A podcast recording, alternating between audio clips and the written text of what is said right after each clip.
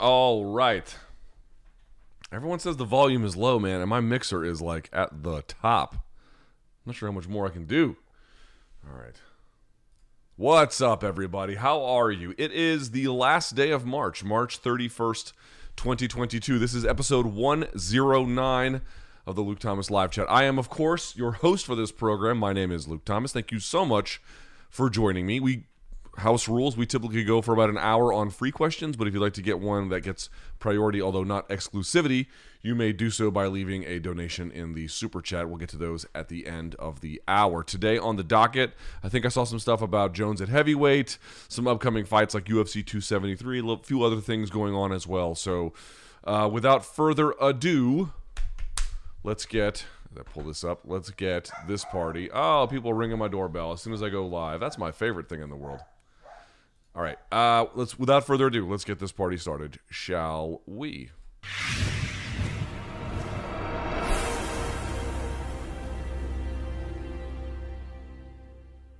And we're back. Okay, so if you're watching on YouTube, please give this a thumbs up. Subscribe if you're new. Uh, on top of that, if you're listening on a podcast platform, do give us a nice review there if you'd be oh so kind. Uh, let's see. I have a couple of things that Othello wanted me to read to you guys to remind you before we get going. Number one, the TikTok page blowing up. Uh, Othello's doing a great job with it. It's the same name that I have on Twitter. L Thomas News. The letter L, the name Thomas, the word news, all together. L Thomas News.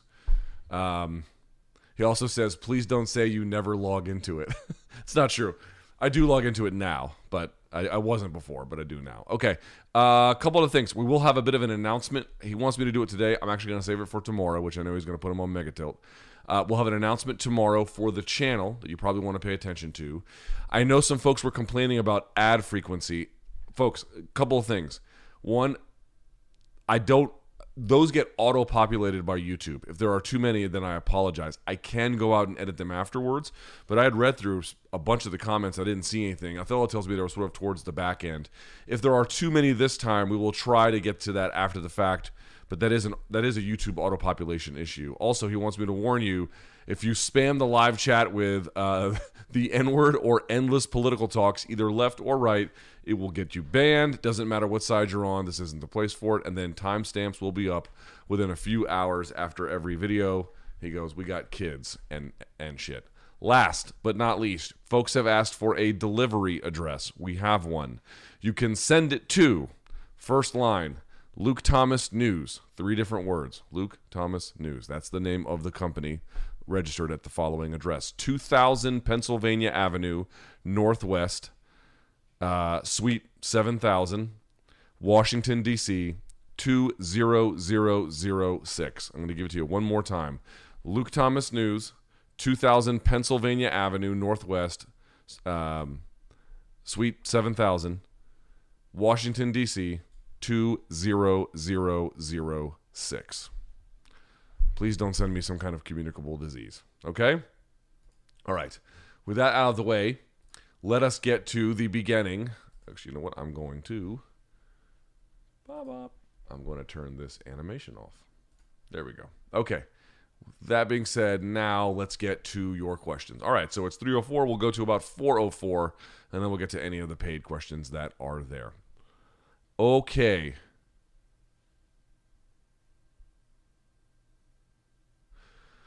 So I know that you yourself and some others out there don't think there was much of anything learned from the Mighty Mouse versus Rodtang mixed rules fight, but I think that one thing the fight showed to, com- to excuse me to the combat sports world is that MMA striking is not nearly as far behind the striking only combat sports as many people like to believe. I don't really agree with that.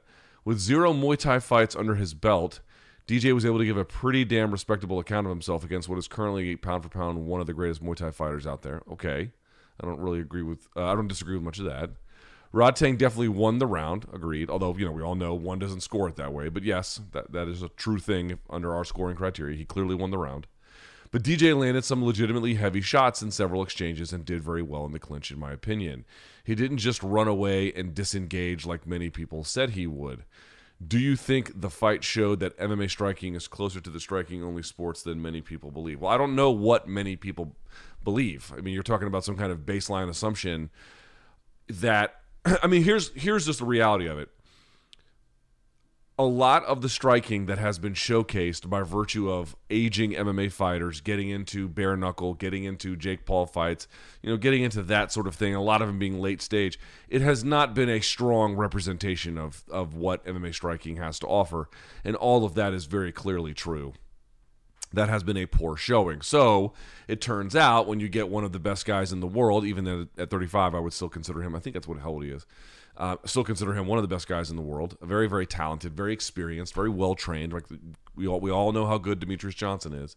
You know, and he goes in there and has a lot to gain, a lot to lose. He's still in the middle of a well, not in the middle, but he's still in the part of a distinguished professional career. Right? He's not like 42 and fighting outside the lava shack or whatever. And so when you look at that and you look at how how much better he did, you think, well, geez, I mean, I guess these Jake Paul representations aren't all that all, all that authentic. Well, I mean, they are and they aren't. There's a lot of factors here. Yes, if you get someone as talented as DJ who is still, you know, fighting and, and competitive against very good elite fighters in his own weight class, uh, and you get him to put, you know, put him in a high stakes bout, you're going to get a better result. But there's a lot of different things you need to understand here. One, again, like you guys I've heard me make predictions about these crossover bouts. They're not typically very hard to make, right? Like, like if it went to the MMA round, DJ was gonna win that, almost no questions asked. I mean, I you know, I suppose things can go wrong. We all know that in MMA. I mean, here's the point I'm trying to make, as I sort of meander around it. You wouldn't really get a better sense of that unless you had more MMA fighters using their MMA striking to then go over into Muay Thai, go over in a more full throated way, and really get a baseline sample of what it looks like. Now, that's not really in the cards because there's no reason for them to do that. It, it, uh, they're under contract in many cases and, and they can't. So, this is something of an unknowable thing. But, dude, you got, I mean, you're asking me to make a declaration here about one guy in one bout that literally fought one round. It wasn't even in a ring, it was in a cage that is very important actually i mean I, am going to tell you i think it is a lot harder to cut angles in a in a surface where everything is 90 degree angles um and it, was just one round it was one round one opponent one time one round this is not a sample size you can infer a lot from granted it clearly looked different than what we've been seeing sort of ported over, which has always been like a lot of guys who are older, a lot of guys who are older and beat up, a lot of guys who are older and beat up and striking wasn't even their primary mode of how they won. Of course, there's um, other examples the other way, but I, I would not look at one round of Demetrious Johnson. Yes, doing more than surviving. He was defending and then occasionally attacking, and then even even within that, having a couple of very good moments. That's you can't really that doesn't to me shake up anything, nor does it really tell you a whole lot one way or the other. It just sort of preserves, in my judgment, the status quo, what we already knew. Guys, if a boxer competes in MMA, chances are the MMA guy is going to win. If an MMA guy goes and competes in boxing, chances are the boxing guy is going to win. If a boxing guy goes to compete in kickboxing, chances are the kickboxer is going to win. And we can play this game over and over and over. Nothing we have seen in any of the, the different directions from jiu-jitsu to MMA, MMA to boxing, boxing to kickboxing, kickboxing to whatever. In any of those, that apple cart has never been turned over, not in any kind of broad-based way. And I will tell you the reason I, have a, a, little bit more appreciation for that is because when I first started watching kickboxing, I was like, these MMA fighters are able to hang a little bit. Yeah, they can hang a little bit. That's right. They can't do much more than that. They can hang. Remember, kickboxing and MMA are closer together than boxing and MMA. Boxing and MMA have been for up up until relatively recently much more distant communities um, with different teachers, different skill sets, different understandings. It's only there used to be a guy called Half Man Half Amazing, Jeremy Williams. He was one of the first guys who had like a pretty legitimate resume in boxing, and he got into MMA coaching. But even then, the tactics of how you employ boxing and what what works and what doesn't, what's valuable for MMA, and what are some of the things that you see in boxing? For me, the biggest one you guys know, rolling under hooks um, after they fire a shot, rolling and getting out and exiting at an angle. Dude, so many guys in MMA get hit or take L's by virtue of this not really being a thing. And it's harder to do because when you lower your level, you can get kneed or kicked. It's not the ob- most obvious solution all the time. But the communities are much further apart. MMA's integrate. There's one axis of martial arts, and then there's boxing. You might say boxing is a martial art, but in terms of the communities that surround them, it's kickboxing, MMA, and jiu-jitsu on one side, and it's boxing on another. That has changed more recently, but um, not too much. Anyway to to to answer the question here, I don't think it changes anything at all. And by the way, while Demetrious did a very good job, I would imagine there's guys a lot worse than Demetrious who could have done something similar, which is to say, maybe they get hurt worse in the first round, but survive a first round, then finish him off with jiu-jitsu in the second. Dude, there's nothing Rodtang could do in the, for the rest of his life to catch up with Demetrious Johnson in grappling. Would won't happen unless he just very much uh, uh Demetrious stops training like today and then they have a rematch at 50 or something. He can't catch him. It's not pot. it's too late. He can't catch him. So, uh, you know, we're talking about a guy who's got grappling ability that is not high. Um, I think I, I'm not to say a lot of guys could do that, but I think DJ is not the only one, as good as he was. Considering Conor wants to go up to 170 permanently, how many fights could he win in the top 10 of that division. All right, well, for the purpose of this exercise, let's pull up the rankings and go through the top 10 of welterweight. Now, of course, these are guesses. How many could he win? I have no clue. I'll tell you what I think would happen. Number 10, Michael Chiesa. I think Chiesa would be on him like white on rice. Neil Magny, same thing. Sean Brady. Dude, Sean Brady would tear him limb from limb. Jorge Masvidal. That's a little more interesting than I think it has been because Jorge, as, as you guys know, I think that age is catching up with him. Um, and he might fight in a style that is more accommodating of the things where McGregor is good. So that would be, I think that's a winnable fight for Conor. Probably I would still favor Jorge, but that's a winnable fight, certainly.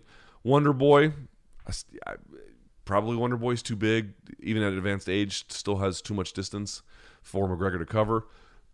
Belal Muhammad at five. I don't need to say much about that. Vicente Luque is interesting. I would still favor Luque, but that would be a wide open striking affair. So that that could be interesting. Leon Edwards, no. Gilbert Burns, no. Colby Covington, no. And then Kamaru's the champ, no. Yeah, I don't really like his chances, to be honest with you. I don't think there's many guys in there that he's going to have um, a lot of success against. Your, your your mileage may vary. These are just guesses. In the end, they have to fight to really see. But there's maybe a couple of guys he could have, you know, a decent chance at threading a needle, but not much more than that. What do you think it says about the state of role models and what we expect from them as a society when so many people are so quick to defend the actions of Will Smith? Yeah, that was surprising. I don't know what it says about the state of role models. I don't. I. I. I. I, I have learned through MMA that it's very important to separate if you if you can um, the athlete from many other things that might entangle them be them tie be they ties to dictators or you know what, whatever the thing that you may not like about them is. Um, this one in distant I'm not going to say there aren't a few complexities to it because a situation like that is so unusual and rare. It's why everyone's talking about it. Um, but you know, I would question what it says about a person who would ever want to make Will Smith a role model, which isn't to say that you couldn't learn from his success. He obviously has been enormously successful. I think all of us could probably you know have a little bit of humility and say what has he done in his life to get as far as he has? And it's probably just more than work. It's although that's i'm sure that's an ingredient like will smith's probably not a dumb guy at all. And i think that he has gotten as far as he has by a series of probably a little bit of luck a lot of hard work but a lot of calculated decision making as well. And you could learn from that. So i think that that deserves to be uh, acknowledged. But you know at some point i just I, like i don't understand what's so complicated about this. Here is a guy who acted with impunity and just decided that you know what do i have my phone i sure do uh, shouts to Vinny Paz. He posted this on his on his Instagram in his stories, and I saw it and I thought it was so funny. But in the end, it, it, shouldn't be all that surprising. It's just about what you would expect from anyone when you examine their record. He found this old video of Will Smith on the Arsenio Hall show making fun of one of Arsenio's um, guys in the band for being bald. Let me turn this up so you can hear it. They got rules. They got rules. Like he has a rule. The bass player, he got a rule. He got to wax his head every morning. That's a rule. He follows the rules, man. He follows the rules. Oh, these are jokes. Come on. See? All right. went to the characters and got hurt. See that? So obviously you have a moment in his time in his life where you realize that what Chris Rock said was I don't know about innocuous, but certainly no big deal. And in fact, Will Smith has engaged in in, in, in behavior like that. And why would you not? Because it's not you would imagine it's not that big of a deal. So there must be something going on else in his life. But you're asking about the state of role models. You know, I would just say pick better role models, man. Like if your number one go to are athletes and actors, you probably need better role models. You can take something from what they do with their craft, but why the hell would you pick people who's who you know, while you again, while you can learn from their success, these are people mired in their own sense of um superiority to the rest of us. They live in a world that caters to that, especially a guy like Will Smith. The reason why he did what he did is because he thought he could. Thought not only could, thought he was in morally and and otherwise might makes right and I'm entitled to and fuck you if you don't like it. That I mean that, that's this is what he did and why wouldn't he? That he he probably uh, engages in an existence where um, everything is done for him, everything is catered to him. Um, and according to the academy, which is now being disputed by I think Will's agent, he was asked to leave and didn't. That wouldn't surprise me at all. That wouldn't surprise me at all. I think again, listen, when people talk about role models, you, I think on this live chat, people have asked me a number of times who are your favorite presidents, and I never have any good answer for you because I never consider it on those terms. Certainly, you could make a ranking based on whatever worldview that you prefer and what kind of decisions they made in power, and then you know draw a, a series of conclusions based on that. But I'm really not interested in that kind of an exercise. I support certain policies based around ideas, and those ideas are based usually in pragmatic uh, considerations as well as ethical and value ones. And then I just go from there. Who is best going to carry this forward? Did they or did they not? Um, and what are the prospects for change and implementation? That's I, these are the only things that I'm concerned about. I don't. I would. I would strongly, strongly, strongly caution you to not pick an athlete. I guess there's going to be exceptions, and an actor. Uh, there's going to be exceptions as like role models. Um, in either case, it requires a devotion to self, and I think a series of other. Um,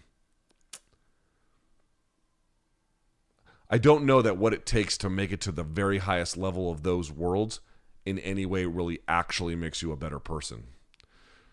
I think that's what I would say. I mean, getting to be like at Michael Jordan level requires a, a level of competitive ability that is psychotic.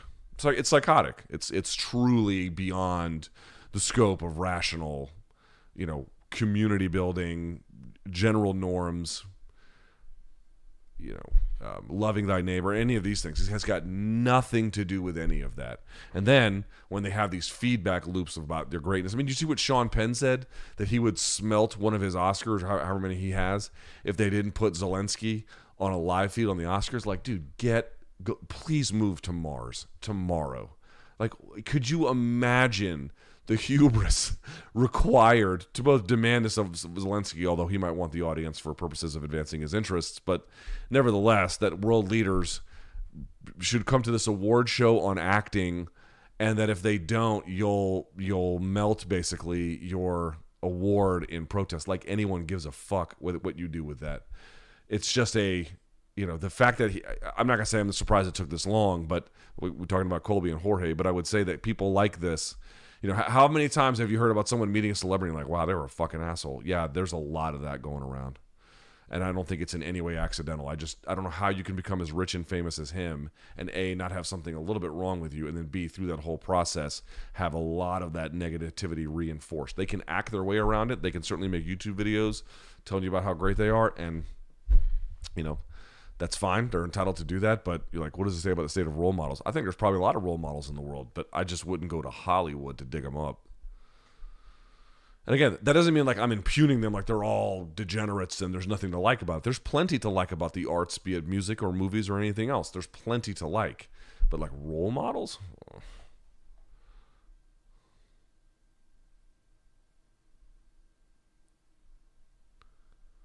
Uh, are you surprised by the amount of justification Masvidal is getting from the MMA media when he attacked Colby by Ariel, Josh Thompson, and Michael, although you spelled it Michiel Bisping? I find it, this person writes, disgusting how supposed uh, journalists, they put in quotations, of the sport can condone his actions. And is this how MMA media loses uh, its credibility by essentially not putting their biases to one side and discussing the situation in an impartial manner. Well, let me back up a step here. I don't think that you can, there's no such thing as you can be as fair as you want, but impartiality is impossible. If you are born rich versus if you are born poor, if you are born in North America versus if you are born in, name the poorest country you can think of, if you were born uh, tall or short or athletic or not? Did you go to public school, private? Were you around certain kinds of people or not? Did you have crime in your upbringing? Did you not? Did you have good schools? Did you not? I mean, I can list all the variables. All of these things will influence the way you think and how you see the world, and they will inform your judgment. You believe that you have made judgments um, by virtue of those things either not limiting you or somehow not affecting your your impartiality when in fact all of them do. So what i would say is if they're telling you what their opinion is you should be a little bit grateful about it because they are at least telling you what their opinion is. The worst thing that can happen is that someone actually has a opinion that in some ways actually drives their coverage and then they pretend otherwise. That's the worst thing you can do. You guys know my opinions. I, I mean this is the opinion show I come on here and I tell you how I think about things, and I try to give you the best assessment of those things that I can and why I believe it, and then I let you decide what you agree with, what parts you don't, what you liked, what you didn't, and how that informs everything else that I cover. I, am not saying this is a service to you. I don't mean it in that way, but I do try to make an effort at saying these are my cards. I'm putting them on the table. I'm allowing you, as the viewer or the reader or whatever, to make a judgment based on that. Now, going beyond it, um, you know, I didn't. I, I frankly, I did see Ariel's video responding to uh, Graham Boylan over at um, Cage Warriors. I did not see the one about what he said about Colby. I did not see Bisping's, and I did not see Josh Thompson. So without having seen them and commenting on that specifically, I don't really know. Um, I don't know what to say about that. It's funny that you're calling Michael Bisping and Josh Thompson the MMA media, although it is true that MMA media now is more meet, uh, more fighter integrated than it ever has been. But I would say one, I think among the fighting part of the community, there's probably a lot of support for what um, Masvidal did, and I think that uh, would sort of line up with what you would expect from. I think people who do that for a living have to hold a series of views, and one of them is it's me against the world, and part of that ends up being a little bit of paranoia. But I think also what it means is that like they have such self belief that unless you say anything other than what's relentlessly positive about them, or at least you know obviously positive. They take on an it's me, it's me or it's you zero sum kind of attitude. And so that ends up producing a, a person that is very much in um, sort of inside honor culture. They basically walk themselves inside uh, honor culture. And there's two kinds of, I mean, there's a little more than this, but there's a sort of a basic honor culture and then there's dignity culture. I would like to believe that we live in dignity culture, although that's certainly been tested of late. But the difference would be in honor culture, if I insult you, if I insult your your your woman, which by the way, there's all kinds of, you know, uh, misogyny just built into that worldview as well. But beyond that, if I insult you, you have a you I am I am taking or challenging at a bare minimum your honor, responding and in, in ways with escalating force is in that culture that is seen as not only not only the appropriate remedy, but um, it is it is lionized, it is praised, it is it is seen as virtuous. In a dignity culture, it works the opposite. It doesn't matter what you say about me. You have no control over my dignity whatsoever. It is inherent to my human being. It is inherent to my existence, and you cannot take that away from me. Um, a, I would argue that a more enlightened society is a dignity culture, not an honor culture. Although I do think that getting back to the fighters, they have an occupation that kind of, I'm not gonna say forces them into it, but it just it, they're they're next to each other, and I think avoiding it becomes difficult. Although I will say, typically as the fighters get older, if you saw my interview with Gilbert Melendez or Gilbert Burns, excuse me, they they tend to get away from that as they get a little bit a little bit older, a little bit wiser. It, this is not complicated. Um, speech is protected in this country, at least most forms of it, a lot of forms of it, uh, certainly in theory. Um, attacking people you don't like is not. It's not. This is not. This does not require a great degree of moral reasoning. I understand, and as I have said previously, I understand the impulse to not feel sympathy for Colby by by mere examination of his intentional agitation that come up and finally happened. You're like, well, I mean, what do you, you know, you're not. Yes, we tell you not to feed the bears. You kept feeding the bears, and then you got mauled. Like, yes, you should not get mauled, but it's a terrible thing. But what are you supposed to say? It's that's not quite even the right analogy, but it's something kind of close to at least how a lot of people have been acting. What I'm trying to tell you is, um, I understand that too. I don't, I don't really have a great degree of sympathy for Colby either. Like, do I wake?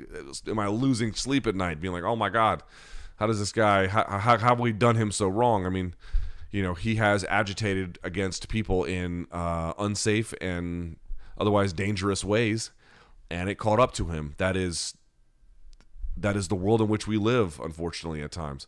Um, but as I've said before, he is the victim, and he is entitled to every legal and civil remedy that is before him, and we'll see what happens. Uh, I would just tell you, I don't think this is very complicated. It's really not. You can't do what Jorge is alleged to have done at all whatsoever. And uh, let me just tell you very quickly part of honor culture is built into it that might makes right. I don't like what you're doing, but I'm stronger than you, so fuck you. Let me explain to you very quickly. You don't want to live in that kind of world. You don't. In a world where that is nakedly the operating principle. And I know what you might say, like that's still a lot of how the world is dictated. Fair enough, that is true.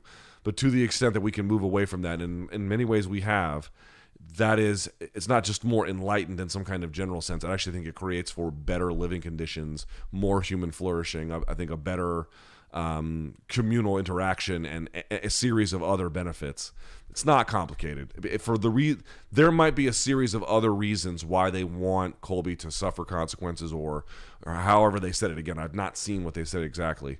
Um, so without again without seeing it i can't comment on that but this is not very complicated. I think in most cases what is happening is that people have been they find Colby atrocious and he agitated and it cost him and they're like well you know suck it is their attitude which from a emotional standpoint I understand from an ethical reasoning standpoint it's indefensible it's indefensible you can't defend it you cannot no no civilized person could ever defend that. And I don't think that under real scrutiny that any of those guys would, because I know all three in some capacity, and they're all pretty smart. Um, so that's it. it. This is not. This is very. This is very much not difficult. Uh, under no circumstance does the assailant, in this case, uh, whoever it may be, they have no. They have no moral high ground whatsoever. End. End of argument. S- to this point. Um, when is violence okay? How do you feel about covering a business where people send each other to hell for money and fame? Do you feel conflicted? I don't feel conflicted when it happens under. Listen, at the end of the day, this is how I view it. It is prize fighting, and so this is why fighter pay matters to me. It may matter differently to other people.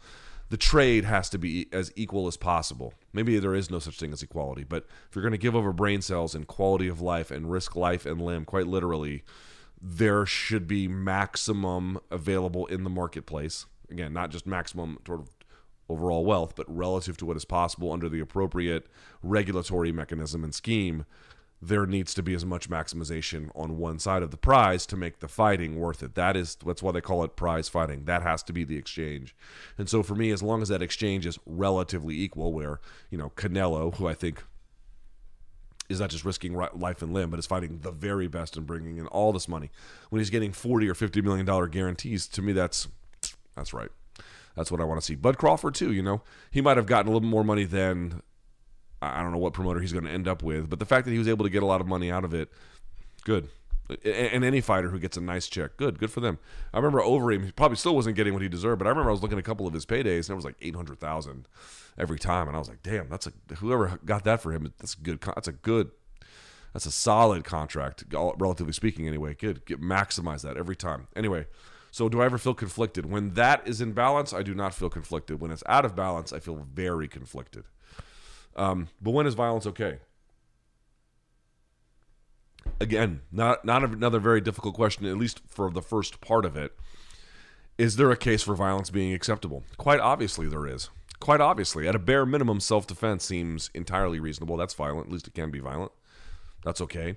At times. Uh, that could be, by the way, on the street. That could be in a more uh, formal uh, militaristic sense, in terms of nation versus nation, where one has to defend itself. Yes, of course. The question is not whether violence okay is okay. There are there are certainly going to be scenarios where violence is not really okay, but frankly morally uh, required.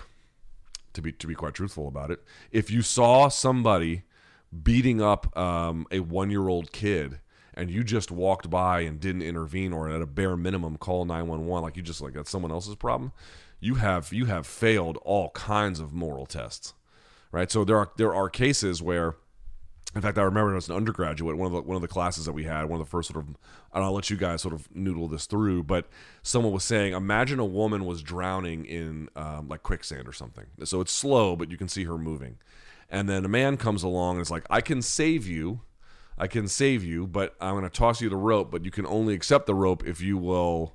And this was okay. So this is 1999, so I don't know if these same examples would be brought up, but it's a little bit aggressive as an example just to illustrate a point. What if the person handing out the rope was saying, "You, I'm going to hand you this rope on the condition that you do sexual favors for me."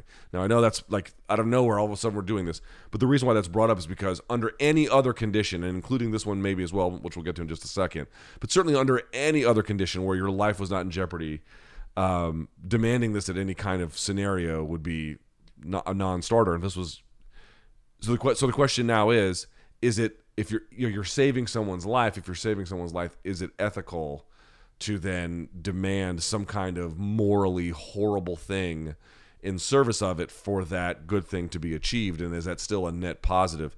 You guys can noodle that through, like how you how you deal with the moral dimensionality of it. So that's really the only question you have to ask yourself: is is not is violence okay? Of course it is. Of course it is. When is it okay? And that becomes a little bit more difficult.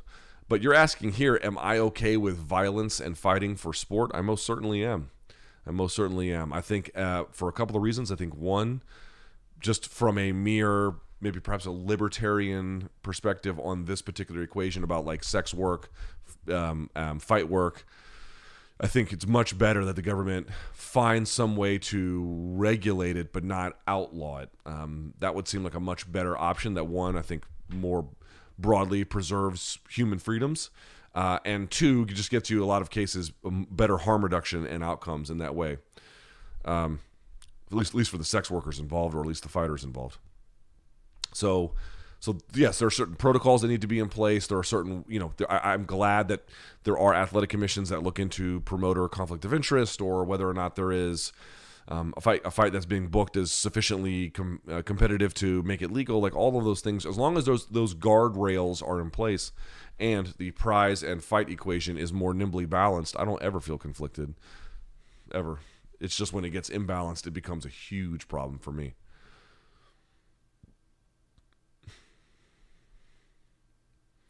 We need a bookshelf, a Himalayan salt lamp, a bass guitar, candles, and some nice Indian tapestry as a tribute to your birthplace, and a sofa where you do the live chat on your belly, swinging your legs. Make us feel safe and at home. I do my best. All right.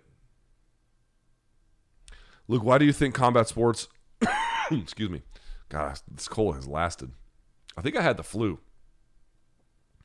Uh, why do you think combat sports cater to and draw clown shoes? In other sports categories, there is literally zero demand to see unproven, underskilled, outmatched, or uninitiated competition. People wouldn't turn up in droves to see their local YouTube streamers face off against a Super Bowl team in a pro football game. Celebrities wouldn't be front row for famous chefs versus the Lakers in basketball. Well, that's a little bit wrong, but I'll come back to it. So, why do you think the appetite is there for combat sports? Personally, I have no interest outside of the best fighting the best, whether that be for a championship or a ranking. Yet people seem infatuated with watching people fight simply because they are popular in some medium that most often has absolutely nothing to do with combat ability. People say that it's good for the sport, but I disagree with the sentiment. Could you really guarantee that more than 10% of Jake Paul's viewership is really transferring to viewership for regular boxing events that don't have his name attached? See, that's where I had a little bit of an issue. So, this is something I have to change my opinion about, right? As you get new information, if it challenges your worldview and the information is accurate, you should update your opinion. So, I'm going to update mine. My belief about the YouTube boxing thing was not that it was bad for boxing. Because remember, there's some people coming out being like, this is terrible for boxing. I was like, I don't buy that it's in any way terrible, but I did not believe that it would be very lasting, that there would be some kind of real boost to boxing. I mean, yes, for the events that the the YouTube people are on, those might do well or whatever, but is that really going to make people want to watch Regis Prograis or you know Chocolatito or something like that? No, I didn't really buy that. And there is still something to that argument. However, there's also a lot of evidence that more broadly, not just at Jake Paul events, that the YouTube movement has brought in a new generation of fans that otherwise wouldn't be there. Now we'll see how long they last. We'll see how fleeting that is. Maybe Jake Paul comes back. Maybe he doesn't. Maybe he signs with Showtime. Seems like DAZN's been making some noise about him. So we'll see what happens. I, I really don't know. Uh, but but I would say just to back up a little bit here, it has been beneficial for boxing. It is unclear how long lasting and how far it goes out beyond the bigger names where and, and the principal names involved. That is true, but that it did bring in more broadly a younger audience that has, at least for now, stuck around. That was not something I saw coming, and I think we all have to acknowledge if that's not something we saw coming, we have to admit we're wrong, and or at least for that part of it, we're wrong. So I will definitely admit we're wrong. Now, getting back to something, when you say that like why do why do these sorts of things happen in combat sports and they don't happen in other sports, it's not totally true. It's not totally true. First of all, at the minor league level, which I realize is not what we're talking about here, but in baseball's minor leagues, they often resort to gimmick, gimmickry to get audiences. And, you know, signing guys like Tim Tebow or back in the day, Michael Jordan, is kind of part of that too. In fact, I would say other regular teams when they who was in the NFL kind of signing Tim Tebow was part of like I mean, there was just no way he ever deserved to even be on a practice squad past one or two seasons, much less playing in games. Um, and yet they that thing kind of held on. I think in part because he was extremely popular and folks wanted him to win. So there is a little bit of a pull at that. But to your point, you know, if you can only start five for the starting Los Angeles Lakers, they're not going to put Jake Paul in there just to get attention. Um, so part of it is that the other, what you have to understand is pay per view, which speaks to like star power.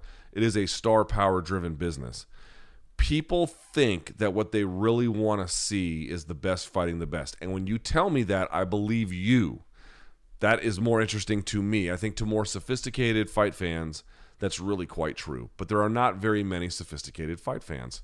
I'm lucky to have many of you watching, but there are not many of us um, to the extent that we have any sophistication at all. There's not many of us. What most people want to see are just the ones that titillate them. That's it. Like they just want to see the most popular fighters. They want to see the fighters that they like the most. They want to see the ones that they care about the most. Now, they don't want to see them if they're losing all the time or they're getting viciously KO'd. But if you can do what Jake Paul has done, which is pick on older, smaller guys from a different sport, I mean, it's basically the reality of the last couple of them, right? Last few of them, really. Uh, then you can kind of finagle it a little bit because what's really what's what's really behind Jake Paul fandom? Yeah, there's probably some folks who really believe he can beat good fighters, but most of us know, and I think he probably knows, he's never going to beat a good fighter, like a really good fighter. It's never going to happen. Uh, but if you really like Jake Paul, this is why those guys on YouTube can then go out and make a diss track, and folks are like, "Man, that diss track is fire." And then the next day he can decide he wants to have a podcast, and the next day he can he could be a chameleon because what they're really into is Jake Paul. That's really true for a lot of fighters for casual fans. What they're really into is Wanderlei Silva, Chuck Liddell, Israel Adesanya, you name it. That's what they're really into. And so for combat sports, which has no barriers to entry, any any carnival barker, any weirdo, any moron, any just absolute psycho can just walk inside the tent. There are no barriers to entry. There's very little scrutiny with inside the industry to make sure that anything that's happening is above board. Um, and the entire part of fighting that makes it interesting to people is that people they like, people they hate, the stakes of it. This is why MMA and pro wrestling are somewhat closely associated, um, both in history and in practice, because it's about wanting to see people that you like beat people that you hate. And that liking can be a lot of reasons. I like their skill. I like their nationality. I like their gender. They're like me, right? If you're a young woman and you see another young woman who came from the same town as you and has, you know, similar kind of accent as you and they're blowing up on the world stage, this is a big deal, right? That's really what's at the heart of fandom. So there are people like me, and this is what I've warned you. That kind of thing lives and dies with those fighters, you know, and, and that kind of lasts, but it doesn't that's not love of MMA. It's not love of boxing. It's not. if you want to be in this for the long haul, if you want to have a lifelong relationship with combat sports, that's where your love has to go. It has to go to the sport. And that can branch out to the athletes, of course. It's the one is not mutually exclusive. And by the way, even when I was saying like, you know, be cautious about making athletes role models, again, that doesn't mean you can't have genuine respect for what they do and what kind of character it shows to put themselves through the difficulties that they do. Um, it's just that I just don't think that there's anything you can say about the highest level of pro sports that is really about like this is a model that most people can follow. You, dude, their lives are nothing like yours, nothing like yours. it's not true at all. Um, so no barriers to entry. People love weird. The weirder, the louder, the dumber, the better. There's a lot of reasons why, like the idea that, and this is why this is why the argument like in boxing the best don't fight the best. So, first of all, it's not even close to as true as people think it is. It's somewhat true. It's definitely true relative to UFC, but even then, not nearly as much as it's made out to be. Number one. Number two, even then, dude, most casual fans don't give a fuck about that. They don't even know who the best is. They just know who they like. Sometimes that gets associated with I like who the best is. Like, uh, why, why does Duke have fans? You know, from, from Montana. They just like who you know who's kicked ass in college basketball for a long time but it, that's what underpins it. It's not a desire to see what's best. It's a desire to see who you like, and it's laid bare. but these other these uh, the reason why you don't see as much of that, of course, in other institutions is that one, the institution is what is powerful. It's the Washington Wizards. It's Manchester United. It's you know Real Madrid.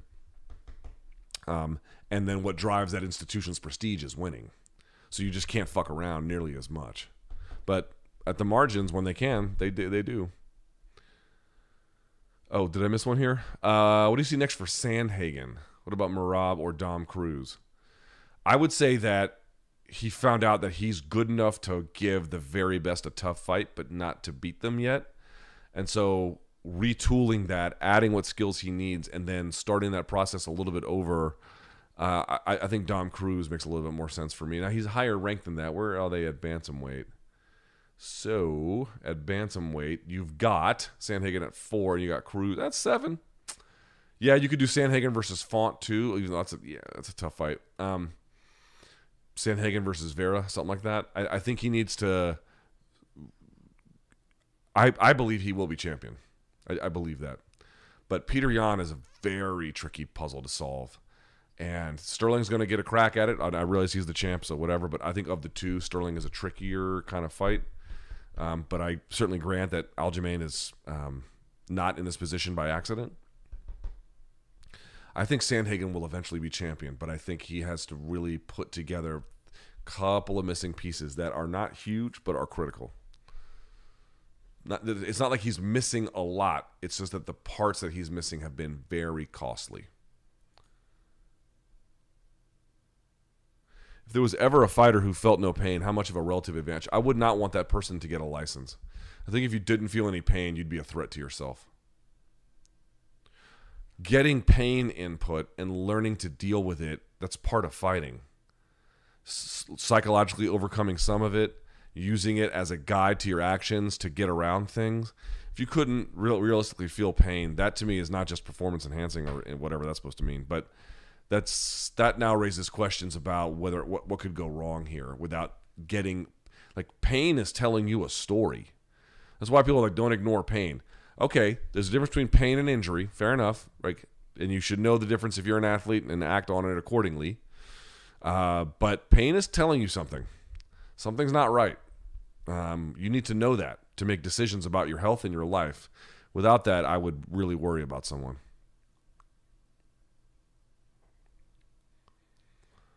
um, honest thoughts on Ron DeSantis. He's got a lot of Floridians fooled into thinking he's somebody that he's not. Um, would you be more worried if he ran against Biden or Trump? He is what I would call a competent Trump. Um, Trump has all the mendacity in the world, but he's highly incompetent. DeSantis has, um, I would argue, a similar amount of mendacity, but he is significantly more competent right? I think he's Harvard educated as well. He is no dummy, um, but I think he does a lot of what he does for performative politics, which gets on my nerves. Um, I don't have much nice to say about him.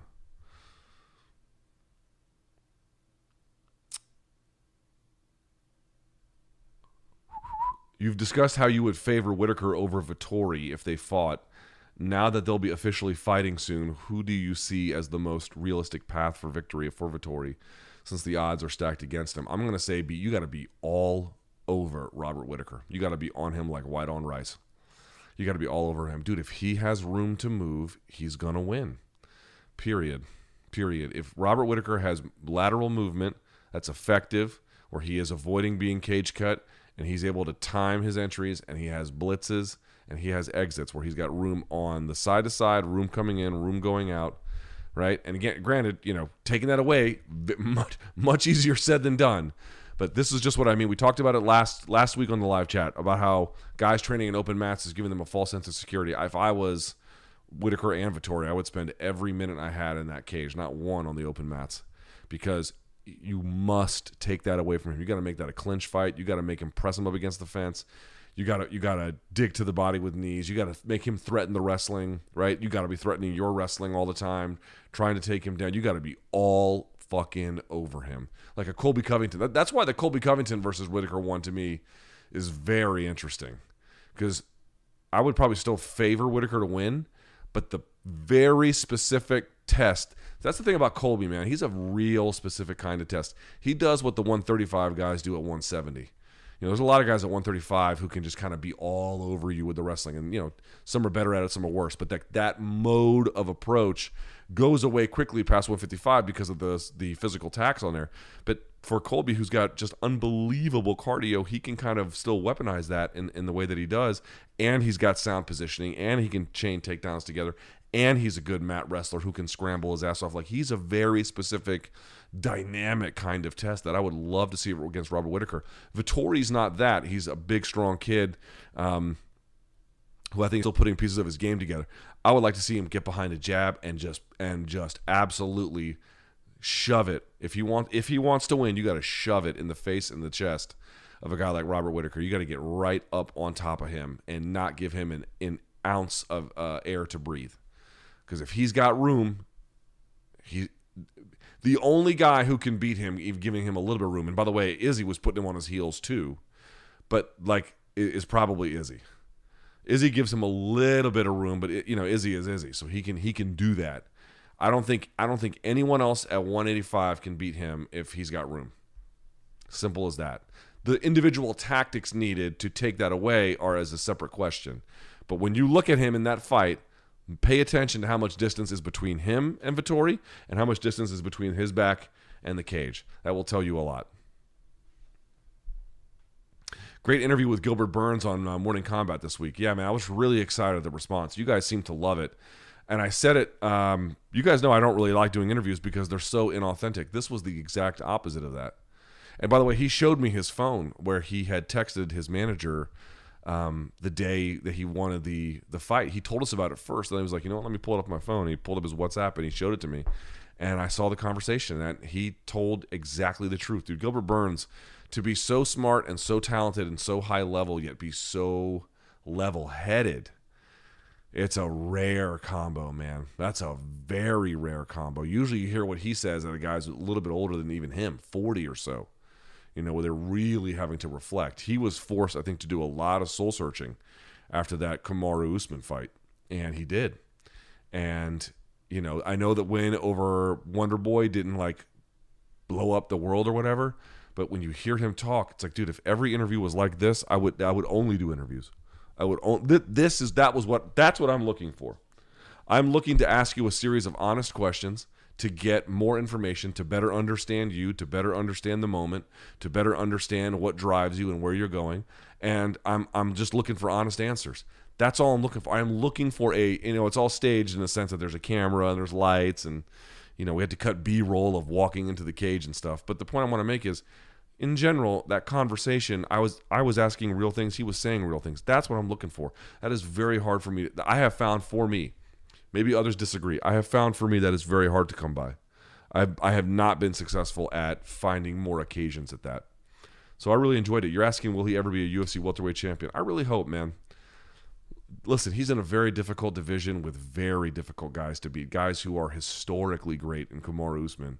I don't I don't know if anyone's going to beat him uh, anytime soon. I don't know. I really don't know the answer to that. Only only time will tell. But I would really like to see a guy like Gilbert who has given what he's given and does what he does and represents what he what he represents to be. I would like to see this the fight game smile upon him. You know, remember how happy everyone was at UFC 199 when the fight games. Well, I guess Luke Rockhold wasn't happy, but how many people were happy for Michael Bisping when he won at UFC 199? Um, I would like to see something like that for Gilbert. You know, Gilbert's had a different journey, but something like that would be nice to see. Luke, do you think it's fair to say Aldo is past his prime? Dude, of course Aldo is past his prime. fair. I, I think it's inaccurate to say anything other than that. Or do you think he's actually better, but the competition he has faced is much better? Well, here's the thing. Understand something. When I say physical prime, that's really uh, that's what prime usually means. Is like when were when were your most elite outcomes in terms of winning and losing happening by virtue of when your physical tools really aligned with a developed skill set. He probably knows more about fighting today, and he's still picking he's still picking up on things. And by the way, your prime is relative. A, a few, uh, it's not like one day or even one year. It can be a, a series of moments, which means even your slight pre-prime and your slight post-prime are still very good years. He's clearly post-prime. He is not in the, the the very heart, the dead center of his best possible work.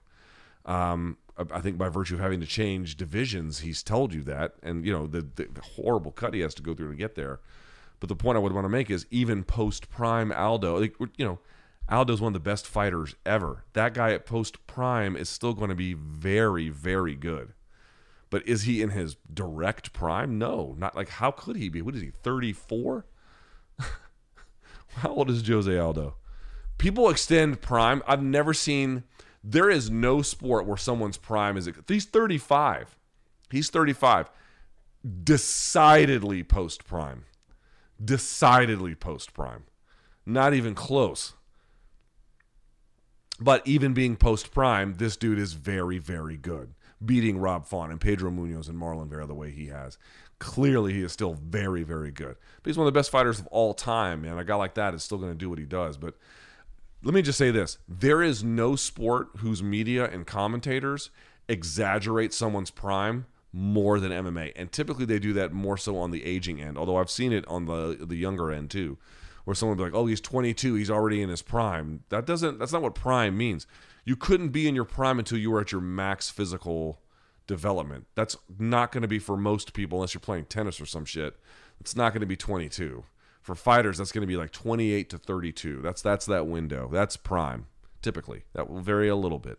But typically it's going to be 28 to 32, 31, something like that. 35 at 135 pounds, you are very much post prime. And the reason why I think in MMA a lot of people don't know what prime means is one, they don't watch other sports, so they don't know what like that what does it mean to be in your prime? Like how do we understand that? It's it's a language that comes out of watching not just boxing but other sports as well, like Bo Jackson in his prime, Michael Jordan in his prime. What does that look like?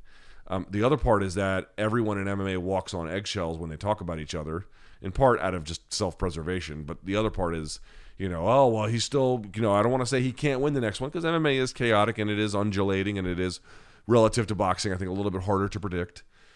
And so you never want to just bury a guy. And I've buried guys before in the past and paid for it. But it, I, let me just assure you, as good as Arlovsky is doing, and he is doing, I mean, far better than I ever imagined. He is post prime, very much post prime.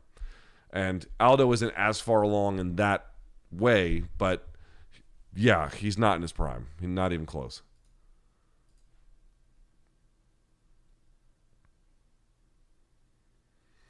Yo, Luke, you recently said that stretching before lifting can actually be detrimental. Can you elaborate? Also, I'm always hearing you talk about delta 8s. Can you explain from your experience what type of high you get from it compared to THC? I'll start with the second part first. Actually, I have some here. I don't know. These ones are I did not enjoy that much. Let me see myself. Here we go. Wait. You can't see it. Anyway, yeah, let's try that. There we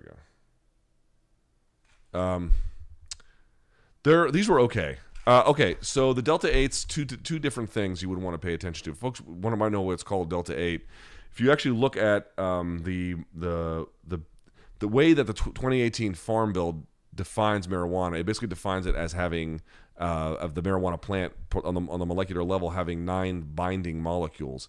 So some stoner who is also pretty smart and decently at chemistry just removed one of them because if you define it as having nine of them and you take out one and now it has eight, it is technically different than how marijuana is defined as being illegal um, from the legislation. So that's where the term comes from, as I understand it.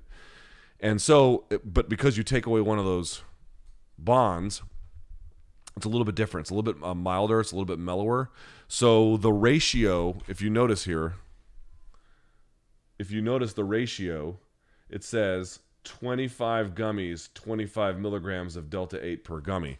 So if I go to my local dispensary here that I have a legal marijuana card to go look at, they will give me individually wrapped uh, gummies. Each one is going to be 10 milligrams of THC. So this is going to be 25 per gummy of Delta 8, tw- uh, 10 per uh, actual Delta 9, technically regular weed.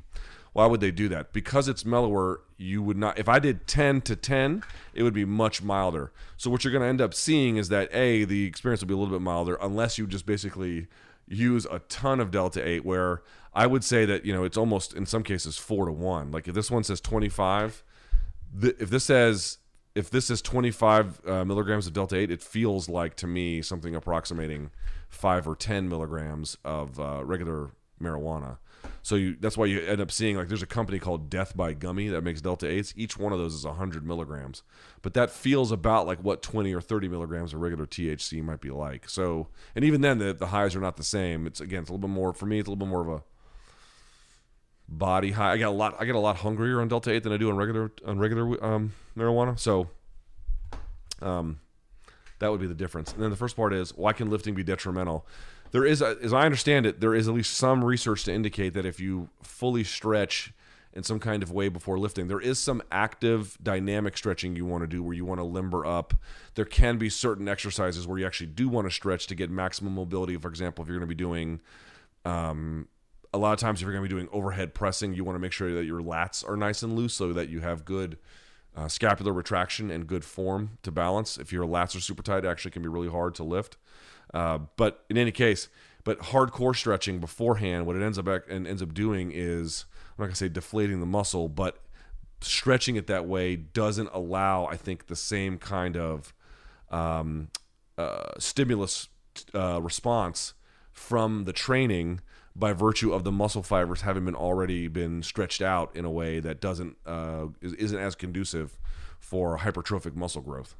Um, I'll try to find where I read that. There was a, there was a few studies that came out about that, but all of my favorite lifters are very very clear about that. Like you want to do some active, mobile, dynamic stretching to get you going after a proper warm up, but you know fully stretching out. They say to save that for the end of the workout.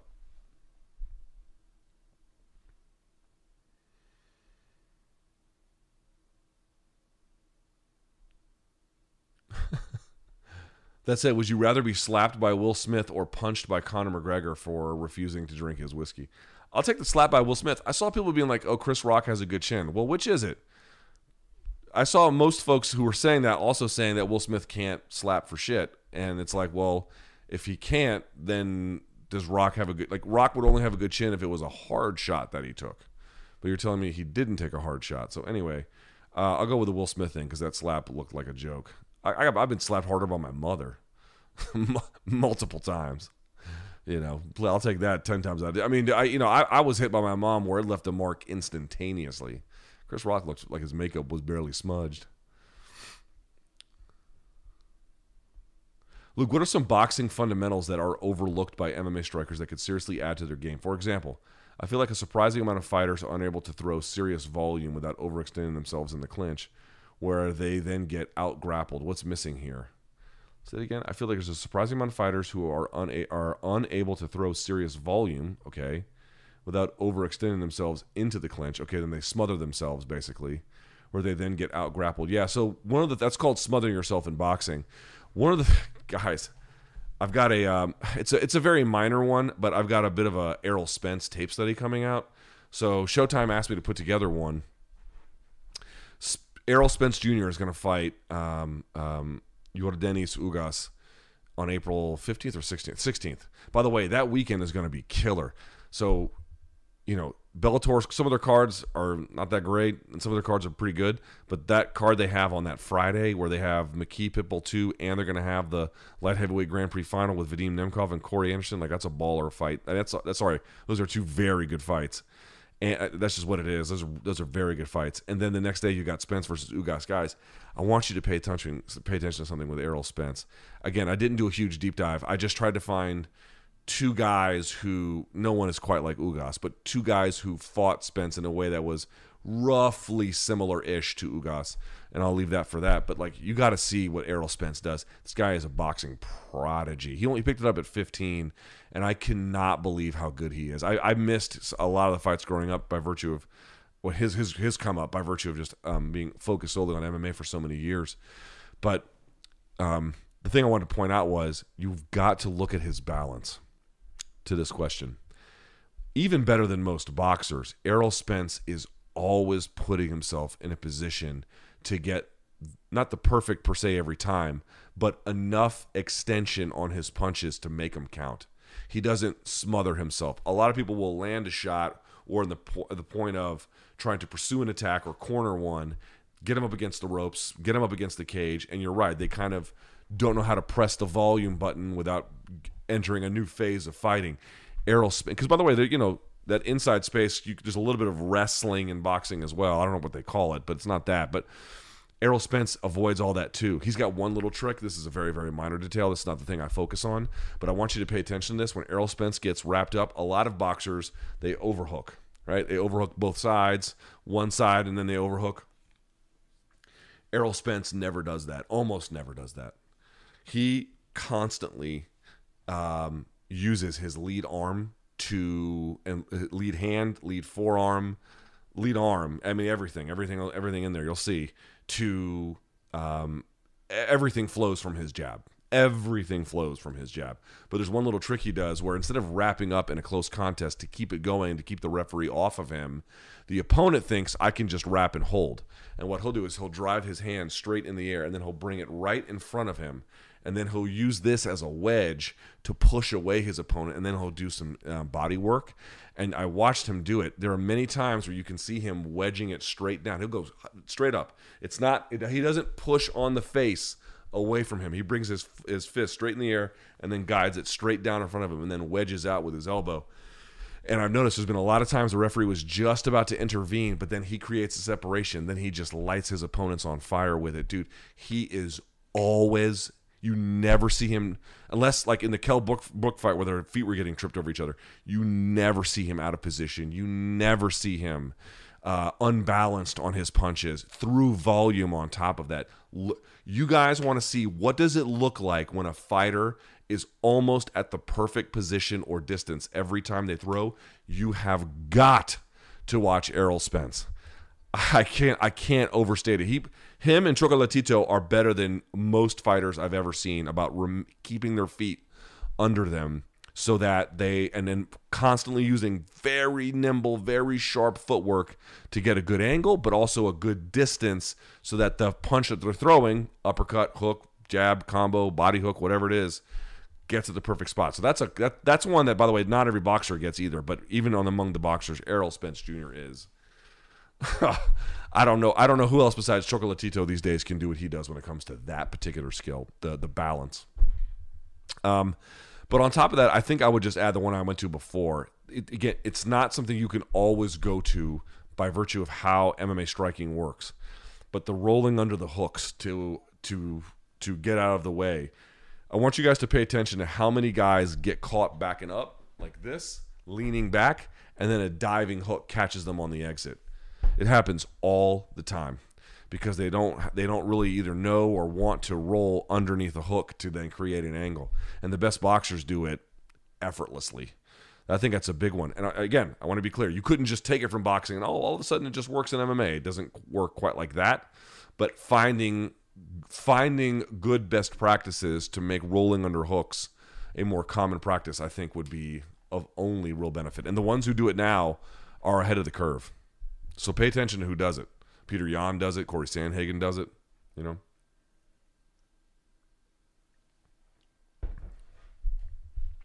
All right, it's 404. Let's get to your questions. as I pull them up here, and I'm going to put this back on. All right, as you guys know, if you leave a donation, I get to it at the about the hour mark, and then we go from there. All right.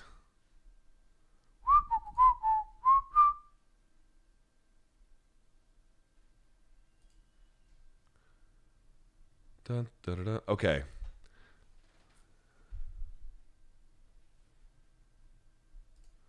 This person asks, would it be appropriate to deem B. Schaub as the Wendy Williams of MMA? I don't know. Well, what the sh- uh, no. Disappointed how he loves misconstruing stories. Well, I don't know. Did he misconstrue the story or did he get an accurate one? You know, uh, what did Chael tell him? That's what I. I mean, I and I. I, spoke to Brendan over the weekend because when I saw that story in the Review Journal, I sent it to him. You know, because as a friend, I wanted him to be aware. Um, th- there's a question of I would ask. There's like, what exactly did Chael tell him? I have a feeling that what Chael told him is not what he told the investigators. Prime Lennox Lennox Lewis versus Tyson Fury. You know, this is going to be recency bias to the nth degree, but I, Tyson Fury didn't live in an era where the heavyweights he could beat would put him on a mantle of what Ali could achieve, or maybe even, you know, um, even some other heavyweights. But in terms of like the puzzle that he is, and for guys to solve him, I, I don't know that Lewis would have been that guy. I don't I don't know if any of them would have been that guy. In a weird way, is UFC right to not promote the fighters? Seems like the more we know about them, seems like the more we know about them, the worse people they are. This person writes, "Keep it high and tight." Well, that's a little strong. Um, also, it, if you can't promote people as a promoter, maybe you shouldn't be a promoter. But I would also argue that you know MMA fans. The, here's the thing, in the community, the, the, the fans are right to a degree, which is that like, dude, it, what MMA fans a lot, not all of you, but what a lot of them want are MMA media to be just MMA super fans, where they're like them, but they have a little bit more access to the fighters, but they basically talk like fans, where they're like, you know, we love this guy and that guy's amazing, blah, blah, blah. And of course, I, I want to do that too because I am moved by them. I don't want to lose that part. But they don't want them to do the other side of it, which is then to then be critical about it. Then it's who are you? What do you know? Blah, blah, blah. You know, there's just real no way to win. Um, so it's weird that I'm being asked like about their the character of a lot of guys who are getting into trouble these days because m- most of the feedback I get is that they don't care at all, actually. Josh writes a weekly contribution to making Luke Salt and Pepper looking fresh. Thanks, buddy. Appreciate it. Um, Gastelum versus Du Plessis. Who you got and why? I think Du Plessis is about to arrive. Um, I think you know, yeah, it's short notice, but he seems like he's always pretty prepared. I, I, I love his movement on the feet. Um, he's got good resiliency. This is the biggest fight of his life. I don't really know where Kelvin Gastelum is, he- is headed. Um, which isn't to say that he loses or something, but I don't really know.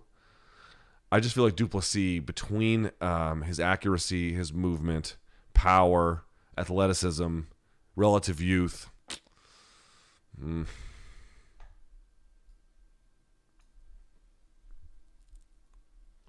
good lord, I wanted to die when this happened. Uh, Luke, can you talk about your time commuting to New York? Jesus. What did it cost in terms of money and time, and was it worth it? Creative in Florida looking for more. Yeah, it was terrible. So in 2000, was it 17 or 18, whatever it was, my last year at uh, Vox Media, they had me going to New York two times a week, every Tuesday and every Thursday. Um, New York is a four-hour trip from DC. It's not especially close. N- New York is about the same distance from D- DC as it is to Boston. Um, these are all within the same corridor for rail travel, but they're pretty far apart. Um, if this helps at all, New York is about an hour and a half flight from DC, something like that. So it's not like it's the farthest place in the world, but the train, it depends. So I was allowed to take the high speed train, and it's not all that high speed, in the morning, and then I would take the regular train on the way back. High speed train would usually get me there about three hours, no it no issue. Um, so I would take the seven o'clock train to get there to do morning combat or whatever. And uh, I take the 7 a.m. train, so I'd be up at 5 to shower, get my stuff together, be at the train station by 6.15, right? Um, board at 6.35, trains at 7, gets there at about 10. Then you got to get on the, the New York City subway, then 20, 30 minutes to get downtown. You go up to the Vox Media offices. We were on the, I don't know, was it 17th floor, something like that. Do the show and then go back out. And then I had to go uptown to do my radio show. That was about another 20 minutes uptown. And then uh, my show got out at 6. I'd have a train at 7. So I'd have to sprint downtown in rush hour. I would usually get there taking a local, the one, excuse me, the, um, yeah, not the two or the three, the one. Although I guess you could do two and three. Uh, but not where I would not not on the the block that I was. Go back down to New York City, and then we get have a train at seven, and then that would put me home usually around eleven at night, uh, if there were no delays. But there were routinely delays um, all the time, so there'd be a lot of days I didn't get home till twelve or one, especially on those like no, excuse me, I went to not Tuesdays and Thursdays. I went to New York on Mondays and Thursdays. Pardon me, because Monday was the, the day the show aired. Uh, it was hell on earth. My my my my health went to shit. I was drinking not kidding every single day just to like numb the stress of travel and of expectation and content development and every it was awful. It was awful. It was awful. I hated every minute of it. Uh, and people like why did you move to new york city? Here's why i didn't move to new york city because i didn't trust that i had a future with the company. Why was i going to move to new york city when i wasn't sure i wanted to stay and i was pretty sure that um, I didn't want to spend any more time with that company than I otherwise had to until I could make a lateral move somewhere else. That's why I never moved. I didn't trust them for two seconds to secure my future. They made it pretty clear they could not be trusted with that. So um, it was useful for the time to get a gig like that for a lot of reasons, but that was hell on earth. That was hell on earth. I put on so this this is the part about my weight loss that has been so like frustrating. By the time I addressed it in the middle of the pandemic, is it true that I was addressing at that point at first uh, weight gained from the pandemic, right? Just everyone's in quarantine, eating Cheetos, whatever. Yes, that is true.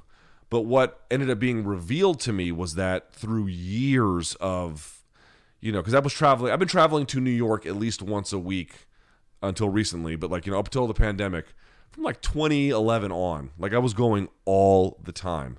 But then that last year, it just got ratcheted up past you know a degree I can even explain. It would call that exhausting and mentally frying was was it was it was awful. It was absolutely awful. So the point I'm trying to make here is, um, uh, I forgot what I was what I was saying. I've, I've been rambling so long about it, but um, yes. Oh, about the weight loss. So then I ended up getting off all of that and then a little bit more. But what I had to confront was that I'd been living unhealthily for far longer than that. And so now I've gotten all the pandemic weight off, and now I've gotten a little bit of the pre pandemic weight gain off, but I still have, you know, I haven't trained regularly since 2016 or so. And there's, you can see that there's, I did an interview. So I did a, um, you can see how well muscled I was at the time. I did a, um, I did a,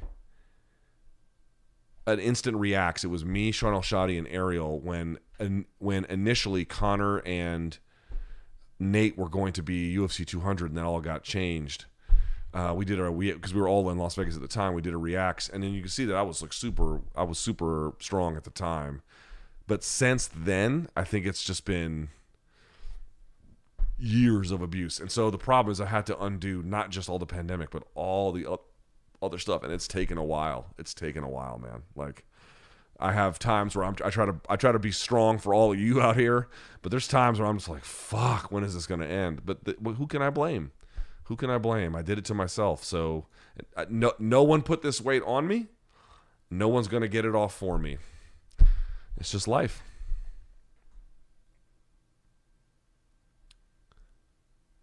Uh, at what point is it call out at work? I've been struggling with my mental health in a debilitating way and struggling to complete basic work done at my desk. Also, thanks for MK. If you're feeling that way, you need to talk to someone. I will say that when I fir- my mom first died and I could barely focus on work, it's not a long-term solution. I'm not advocating taking drugs. I will say I was prescribed medically um, Adderall for a brief window, for a very brief window. It was very helpful uh, just to like shake the cobwebs off for me to just start work projects. I, w- I would spend hours just looking at my screen running memories through my mind. I couldn't work. So to get kicked out of that, it helped. But the only answer to this is you must talk either way to a medical professional, somebody who can help you work this through. And if your work is burning you out like this, I'm I'm having this conversation with my wife because when I was that year, when I she saw me that year, I went, you know, two times a week to New York City, and how much it absolutely destroyed me. And she was like, "You can't keep doing this. Like, you can deal with difficult jobs." um, for a while where you're completely burned out. You can do that for a while. You can do it for a while, but you cannot. It, the, that trade, metaphorically speaking, will come to a close as well. And when it does, you must be able to pivot out. My, I'm having that conversation with my wife. If you're feeling that way, you need to seriously consider either having a conversation with your superiors or realizing that a healthy work environment is not possible at the place you're at. But there is no reason to go through life feeling the way you're feeling for very long for short windows where you kind of need to for a specific project or you got big dreams or something all right you can let some stuff slide but if you're just if you're just doing it and that's like oh i guess this, this is just work nowadays no no no it's not will you do a dedicated political chat folks the first thing we have to do is sound treat the new office that's the first thing we have to do and then the second thing we have to do is then put the show back in it after that, and I get the whole point. Understand something. What is the point about going to the office? Well, and we're going to be back on Tuesday. The whole point about going to the office is to facilitate content production, to do more work. It is absolutely not my goal at all to do one video a week, which is just a live chat. I know that's what happened in the last week. Not by choice. Trust me. Othello and I were troubleshooting all fucking day on Tuesday last week. Um, and we realized that until the entire room is properly sound treated, that nothing we're doing is going to matter. So that's where we're up against. But what am I trying to point out to you here? I'd be interested in doing a political chat only, only after all of my MMA stuff is fixed first. And that's my only priority right now. Thoughts on the Bisping doc? Everyone's telling me it's good. I have not seen it. I will make you know what? I will make it a point to watch it because I've seen so many people tell me that it's really good. Uh, thank you for the content. Congrats on the Burns interview. The in-person format brings it to a higher level. You know what? I'll give CM Punk credit for something because he said it once, and it seems obvious, but when they say it out loud, it makes more sense. You know, to go from in-person conversation to then on the phone, or, or maybe in person, then FaceTime, then on the phone, and then it's just like you know voice messages, and then it's just email. Something is lost at each stage about what a conversation could look like. At each stage, it becomes less of itself. So I would like to have conversations, A, with people who want to have them with me, but B, in conditions that facilitate better conversations generally. That's why Joe Rogan has, you know, he doesn't really do digital guests. It's pretty wise to not do digital guests. You should do it where it's in person. You get a completely different scenario when you do that, you know, case by case. Non MMA question: Have you had a chance to see the Batman? I still have not seen the Batman. I uh, I, I rewatched another Kurosawa film. By the way, it's so funny. I didn't I, I didn't even realize this. Forgive my ignorance. It's not. I knew Ran was not the English word like ran, but I thought it was pronounced Ran. It's pronounced Ron. Um, just to be clear about that. But anyway, I rewatched um, a couple of Kurosawa movies recently, and uh, because they're available to me on. If it's available on streaming, I'll see it. Oh, I did see the new Spider-Man with Doctor Strange, or all that shit. Uh, that was, and, and you know, I'm not going to spoil it, but there are. It plays a little bit with the, with the multiverse. That's probably the best Spider-Man movie I've seen. I don't really like Spider-Man all that much. Spider-Man's kind of a kind of a bitch. Like I, he can do a lot, you know. I know a lot of people love him, but it's like dorky high school kid is really this fucking hero. Nah, I'm much more of a Punisher type. you know what I mean? Just it's like, what do you do? Oh, I just kill everything. Oh, okay, that's a little more my speed. I'm more, you know. Plus, that guy's from DC. The guy who plays the Punisher, he's from DC. I forget his name, but um, that's a little- yeah, that's kind. That's I'm a little more. I'm a little less Star Lord, more Drax. You know.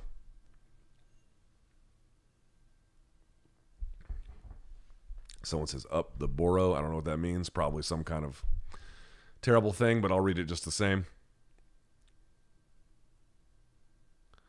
Luke, uh, one of your go-to roasts is calling someone brain damaged. How is this meaningfully different than calling someone the R word?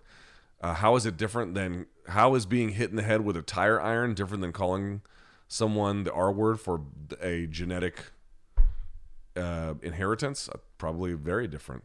Oh, here's someone asking thoughts on the new Spider-Man movie. Yeah, I loved it, even though I think Spider-Man's a bitch.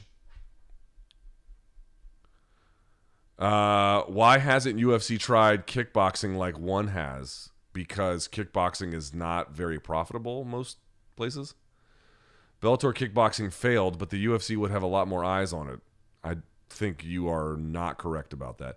There's always been this conversation like, why hasn't kickboxing worked in the US? Let me tell you something. Relative to when I was a kid, kickboxing has never been as popular as it is today.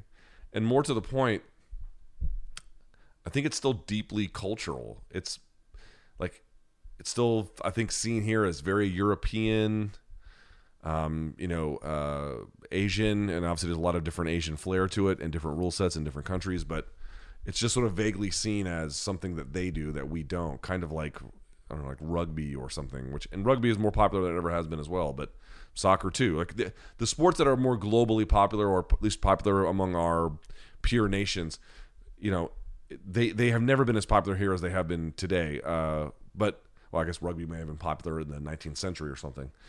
I'm just trying to point out that, they've grown a lot. But kickboxing, um, until you just have a lot of Americans who absolutely dominate it, and a and the more than an audience of people who are just participants, like who watches kickboxing? You know, typically people who train kickboxing.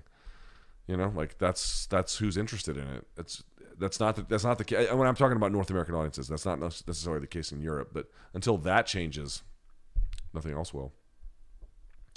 Colby never spoke bad for Jorge's kid. You spread lie.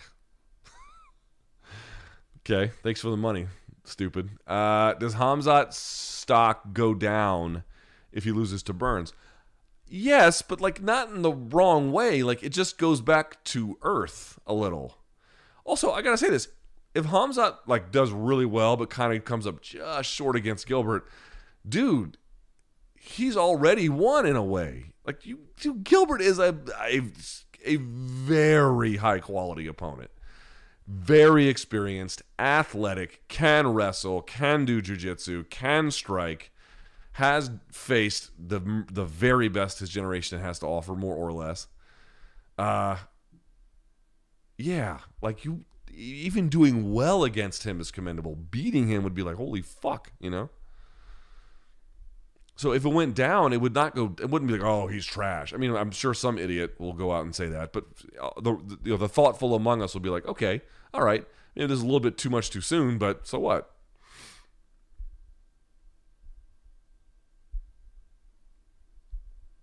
Do you think feinting against Israel and causing him to pull his head back and then throwing body kicks, leg kicks, and going for takedowns is the best way to beat him and then adjust accordingly? I mean, I think certainly that could be one thing that could be implemented against him. Uh, but I've just sort of often said, you know, you, you have to realize this. It's not just that you could, you know, potentially bank on him planting his feet and then using trunk movement to evade and then using that to build offense behind that, which is essentially what you're suggesting. That, that's more or less what you're referring to. But I think on top of that, and I've said this before, I'm going to keep saying this. If you want to beat Israel Adesanya, one way or the other, you must diminish his capacity for leg kicking. A lot of ways to do that. You could wrestle him. That'd be one way to do it. You could check kicks. That'd be another. You could go first and then get out. That'd be a third. There's probably many more you could do, but you must do that. People keep hating that he does it and then he just keeps doing it and winning. Rather than getting mad about it, do something about it, which again, I realize very easy for me to say and harder to do but you have to take away his capacity for leg kicks because what he will do is either score them in response to offense or freeze you with his feints and then score them and then exit. Or score them and then build offense behind them as well. But he it is a steady drumbeat of offense for him and it keeps him in the in each round and that keeps him in each fight. It is it is arguably his most important weapon. Arguably not his most potent not his most flashy not his flashiest not his coolest by any stretch of the imagination. But what wins him a lot of close fights and a lot of close rounds against very difficult guys, leg kicking. And he's got a whole broad system about how he uses it. It's not one kind. inside, outside, left-handed, right-handed stance, coming, going, blah blah blah, off this combo, setting up that combo. I mean, there's a million different off this feint, off that feint, from this angle, from that angle, at this distance, blah blah blah. I mean, there's a million different ways he's got of doing it, but it's so consistent and it's so transparently obvious to anyone paying attention that that is the most consistent form of offense he often gets in close fights. So if you're going to have a tough fight with him, you know, if you can really begin to put it on him, that's great. That's great. You can build stuff behind that, but you need to have an attack or at least some defense and a combo of both that diminishes his capacity for leg kicks. How do you want to do that? Once you do that, you can take away the rest. Does the UFC rule set favor wrestlers and grapplers versus one? Yes, it does. If so, how would the fights change if the UFC adopted other promotions' rule sets? You would not see nearly as many stall positions if wrestlers had to get kneed in the face off a level change. You just you, and that's why you don't see it as much in one. They can't hang out. They get torched. Can't hang out. Um, yeah, they quite obviously favors American wrestlers. Now, did they make the rule to like, oh, we're going to favor our wrestlers? I don't, I don't know about that, but this is the other point. Again, you all know this if you've watched this chat for some time. When you hand over the rule set and rule adjudication and rule management to government entities, it becomes very hard to change them once you've had more enlightened ideas later. Uh, someone so writes, "You're the much needed pail of water in the arid land that is the space we call mixed martial arts." Well, thank you. Articulate analysis. Thank you very much. He says a bunch of things. And uh, tell BC to move over, Lucifer. I'm more ruthless. Ah, uh, leave you toothless. Uh, Othello writes, "Did he really put five down like a like a like a dirt bag?" When is your next UFC viewing party? Please say I don't know, but sometime soon. We need to know what that means. Um, when is my next viewing party? I don't know. We need to see what that means. it would have to be. When could I do it? So there's nothing this weekend. I'm not going to do it for 273.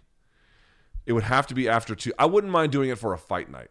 For, you know what? Let me see. Let me pull up the list. So to answer the question, so you got Volk, uh, Luque versus Muhammad two, but I'm going to be in Dallas for that.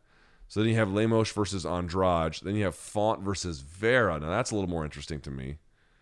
Although uh, Gina Mazany, Shana Young, Antonia Shevchenko versus Courtney Casey. Uh, not a whole lot on that card. Um, what about Lemos versus Andrade? Oh, that's a little bit better. Clay Guida versus Claudio Puelles. Mike Jackson is back. Montana De La Rosa, Dwight Grant. Uh, Mon- Manel Kape is in that one. There's some decent ones. Maybe for that one. UFC Fight Night 209. Oh, that's Blachowicz versus Rakic. I might do one for that.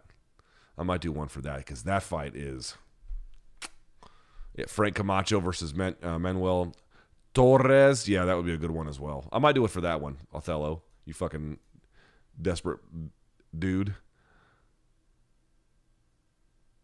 Do you watch tennis? Since you make, I made tennis analogies. Do you watch tennis at all? Support a particular player? Uh, not Djokovic. I don't support his dumbass at all. Um, although I recognize he's an incredible player to watch, and I, you know, we're lucky to watch when he plays. I, I, I am not that crazy. Um, I do like Nadal as you know what. I've been a Federer guy. Okay, when I grew up, it was Sampras versus Agassi. I was a bit more of a Sampras guy, uh, and then I liked Boris Becker, Ivan Lendl. You know, I liked all those guys. Um, more recently, I've been a Federer guy. I just love the way he carries himself. But Nadal is a big Real Madrid supporter, and he was the guy that introduced, report, putatively, he is the guy that introduced the club to uh, Marco Asensio, who's sort of a very dynamic player for them. Um, so I'm a little bit partial to him. But those are the three greats of this generation. Like I don't watch in a way where I know like anybody other than the very best. But yes, I certainly, you know, I have a very strongly respect you know elite tennis. Could you explain the match clause in contracts? When PFL matched Bellator's offer for Kayla, did that mean she had no choice but to re-sign? Yes, or just not sign at all, but and retire? But yes. Um. So the match clause. This is why the match clause is a little bit interesting, because, um, for example, there was a dispute over Gilbert Melendez and his contract with UFC and Bellator.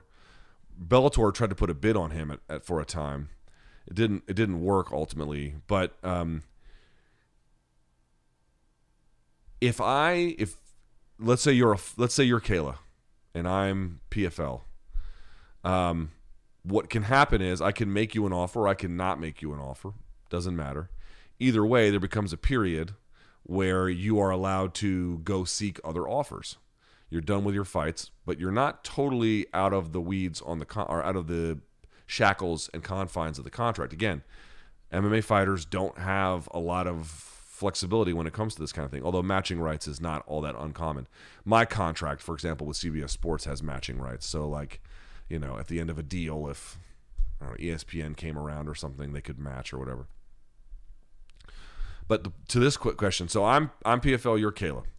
So under the contract, it says after a certain amount of time expires, because usually there's a exclusive negotiating period where you can only renegotiate with PFL. If, if a deal is not reached, then you can go in and get to other parties. At that point, she can go to UFC, she can go to Bellator, she can go to whoever, and she can field. Once they make a formal offer, you take it back to PFL and you say either you match this or I'm gone. And when you match it, it has to be, you know, uh, has, that this is where it gets a little bit tricky. But in general, what is enumerated in the contract that they offer has to be enumerated in the contract that you offer. Not so much in all the same ways. For example, if you go to one company that can offer you a pay per view and the other one can't, they have to offer you a similar monetary value. And in fact, the difference between the UFC and the Bellator, uh, the around Gilbert Melendez, this or was it Pettis? I think it was Melendez where they had this dispute was like were they actually matching by offering the exact same things or were they offering something that was equivalent and there was a little bit of dispute about that but in general you know if you're going to offer 100 to show 100 to win or let's say Bellator comes and says no purse split 200k you can go back and be like 200k no purse split they, they have to match that they have to match that so in one way it does empower the fighter to go get competitive offers and then use that to maximize the best one possible on the other hand, once PFL matched it, it's either you sign this or you're retired. You don't get to go anywhere else. Now, some of those clauses have sunsets, but you would have to wait out the sunset clause, like when it just expires altogether. But as long as they matched it and they have those matching rights, and those matching rights are good for a period of time, you have to wait that out. So you, you cannot just say, eh, fucking, I'm done. Doesn't work that way. Last but not least, Luke, can you comment on how great Shogun was in his prime? He was a force of nature. I don't know if the newer fan base truly understands how special he was. Yeah, I mean, he was the he, he was. Just think about the last time a guy just. He, I don't know how to explain it. Um, because Khabib's rise wasn't even like Jon Jones's. Jon Jones was. It was immediately okay. It was it was apparent to to. Again, beating Gusmao, you were like, huh. I didn't see that one coming because Gusmao came in from IFL very well respected. And then he started beating on people you were like you did know who how they would do at the UFC level, and you're like, oh fuck balls. Okay, he's very good, and just never let his foot off the gas. Shogun was like that too. Now maybe not quite exactly like that, but the um, the middleweight Grand Prix that he just dusted everyone through. I, I just can't overstate it. This was part of the you know a dominant era of Pride. This was part of a dominant era of that weight class, and there were some big names ahead of him, like you know Rampage and whatnot where he was just rolling fucking through him and the way he just demolished everybody. And then there were these Brazilian top team versus Chute Boxe rivalries, and then the way he just stuck it to all the BTT guys. This was big. It was it was really big. So he came around at a very prestigious tournament and just took it by the scruff of it in the neck. And it wasn't just a prestigious tournament because it was a pride tournament. That was at a time when that weight class was like bantamweight is now. It was just just just pouring over with talent in UFC, in Pride. Pride obviously had a lot. And he wasn't just winning it, he was winning them violently and quickly and authoritatively. And, you know, he with with just punishing Muay Thai and good jiu-jitsu. And I remember when he knee barred Kevin Randleman, you were just like, God damn, this dude can just do it all. He was he was he was amazing, but his style had a lot of brutality to it. The training had a lot of brutality. And by the time he came to the UFC, he had the injuries to his knees. Now he recovered from them, and he was able to re- get a second wind in his career where he got the belt and you know got the revenge on Machida when he came over. But that win against Griffin just doesn't show you who he was. The win over the second win, the win over Liddell, and the the, the second win over well the second fight over Machida was a much better example of what he was when he was in Pride. But these young guys who come out and then they beat veterans, and in that tournament structure, the way he did it was it just it was like the the tournament that launching like Shogun doing his part and then the tournament doing its part, the weight class being prestigious and everything sort of lining up. That's when a tournament works its best. Is when it worked the way it worked for Shogun because it just shot him out of a cannon into the public MMA consciousness and made him this darling of the sport and you know the style in which he fought added to it and the rivalry added to it. But there's just no denying he, he was my wife's favorite fighter for a long time. Not anymore but um for a while she watched MMA and Shogun was the guy. Because dude he was if you were a fan of MMA in 2007 or 2006 and you didn't like Shogun Rua you you weren't a fan of MMA you were just some fucking poser he was impossible I mean you know it was like the most dynamic talent in the sport for a little while uh, and violently so um, he was there was a moment in time where he was extremely special. And then this is the other part about it too. It's like you know Magomed Ankalaev is very very good, but he's got this slow kind of trickle. There's something about that tournament where it can just elevate a guy. You know the way they did it back then. It's very hard. Now it's the slow accumulation of wins, and then all of a sudden it becomes the straw that broke the camel's back. The tournament and the way they used to do it was a much more of a fast forwarding of this process. I really kind of missed that a little bit, to be honest with you. All right, I think that is it. I believe that is it. I'm going to check one more time and then we'll call it a day. Yes, that's it. Okay. Uh, thank you guys so much for watching. I genuinely appreciate it. Thumbs up on the video, hit subscribe. Uh, an announcement coming tomorrow. An announcement coming tomorrow. So be on the lookout for that. But uh, also, this podcast will be up right after the show. Okay? Until next time, bitches, I want you all to.